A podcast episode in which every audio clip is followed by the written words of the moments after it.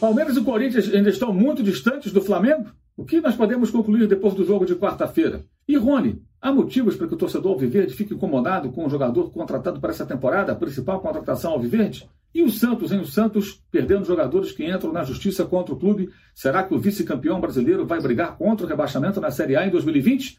O Corinthians a gente nem precisa falar, né? É evidente que o Corinthians, pelo que nós vimos na quarta-feira e vimos durante o ano inteiro, está a uma distância abissal do Flamengo mesmo sem Jorge Jesus usando o time carioca, o campeão brasileiro da Libertadores, como referência, como parâmetro, como meta a ser alcançada, a distância é muito grande. Não só pelo elenco, mas também pelo que o time consegue produzir.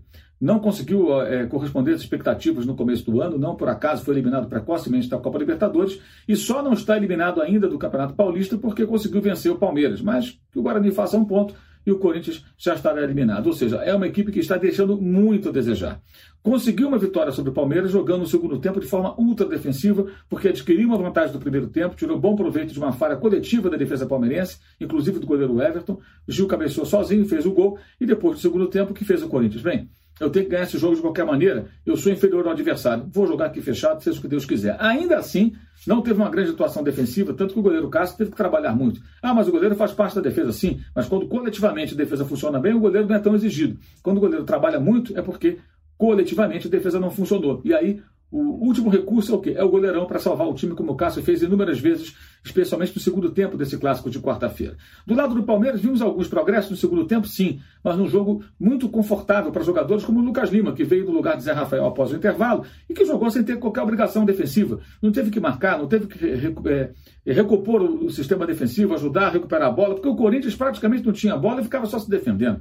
Só no final do, do, primeiro, do segundo tempo, final do jogo, é que o Corinthians conseguiu finalizar duas vezes eh, na segunda etapa. Durante quase todo o segundo tempo, o time sequer chutou contra a meta do goleiro o Everton. Ou seja, fez 1 a 0 no primeiro tempo, quando até finalizou mais do que o Palmeiras, 5 contra 4, depois só se defendeu. E isso também favoreceu, evidentemente, alguns jogadores. Num outro jogo, com outro tipo de equipe, que mesmo que se feche tenha uma saída pro, rápida para o ataque, tenha um contra-golpe, tenha uma bola parada, em alguns momentos suba um pouquinho a marcação, aí nós veremos o Palmeiras mais testado. O Palmeiras estava tão à vontade no segundo tempo que o Felipe Melo jogava muitas vezes como volante, ele que agora é zagueiro, trabalhava na cabeça do grande círculo organizando o jogo. Primeiro tempo ele ficava lá de trás fazendo muitos lançamentos, bolas longas, boas inversões, ele é bom nesse tipo de jogada. No segundo ele acabou se adiantando.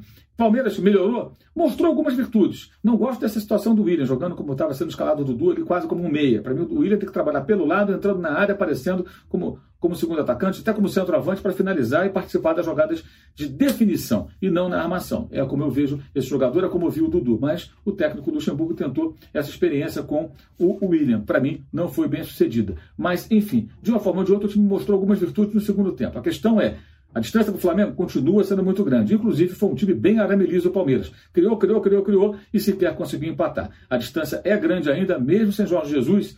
Vai ter que trabalhar muito o Palmeiras para alcançar é, o campeão brasileiro da Libertadores e com ele duelar para valer nesse ano de 2020 para 2021, já que a temporada vai invadir o ano que vem. A principal contratação do Palmeiras para essa temporada foi o Rony, ex-atlético paranaense. Além do problema na FIFA, né, por conta do seu embrólio lá dos tempos do Japão e tudo, é, que pode fazer com que ele fique fora de jogos, né?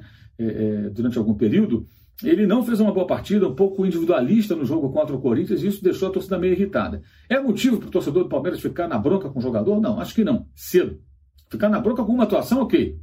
Não significa que ele não possa dar retorno técnico, ele não vai ser útil. Acho que pode e deve ser útil sim ao Palmeiras. Ele é um bom jogador, é um jogador que ainda mais com a ausência agora do Dudu, pode ser o cara para dar jogadas de fundo ali pelo lado esquerdo, é um jogador veloz, é um jogador que pode ser útil sim. No segundo tempo, acabou saindo substituído, não teve um bom jogo, mas o Palmeiras também não tem um time ainda afinado, um time preparado, um time pronto.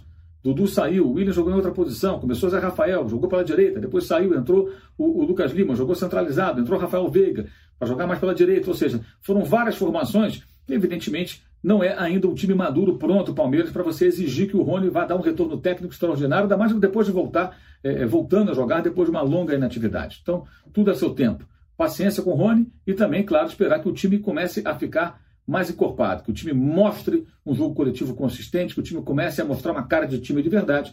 Isso até é, aconteceu na quarta-feira em alguns momentos que o Palmeiras deu bons sinais, mas ainda é só um jogo, temos que aguardar um pouco mais para ver onde vai esse Palmeiras e o que o Rony pode apresentar. O que eu acho? Acho que se o time crescer, a tendência é que ele consiga dar um bom resultado, como deu bons resultados no Atlético Paranaense na temporada passada, que motivou inclusive a sua contratação e uma certa disputa por esse atacante no mercado. O Santos está perdendo jogadores na justiça. Os jogadores estão entrando é, é, com ações, porque atraso de salário, não recebem, teve uma, um corte violento aí de até 70% a partir de 6 mil reais né, é, é, na, na remuneração de vários profissionais do Santos, inclusive jogadores. Isso é muito polêmico, porque envolve acordo que houve, que não houve, o presidente tomou a decisão, enfim, um rolo danado, o Santos está numa situação bem difícil. As informações que tem, inclusive, de dentro do Santos, da comissão técnica, que o técnico Jesualdo Ferreira está meio que desolado, porque está perdendo jogadores, não sabe para onde vai correr, olhando para a base, puxando garotos para tentar aproveitar é, um ou outro menino que possa ser útil ao time profissional, mas com a consciência de que já perdeu jogadores e pode perder mais gente seja um jogador que venha a ser negociado, como o Lucas Veríssimo, que desperta o interesse do Benfica, como também jogadores que vão sair porque vão entrando na justiça e conseguem a liberação, porque o clube deve a eles e isso deixa o Santos muito vulnerável. Aí a grande pergunta é: virá o Santos, atual vice-campeão brasileiro, brigar contra o rebaixamento? É possível.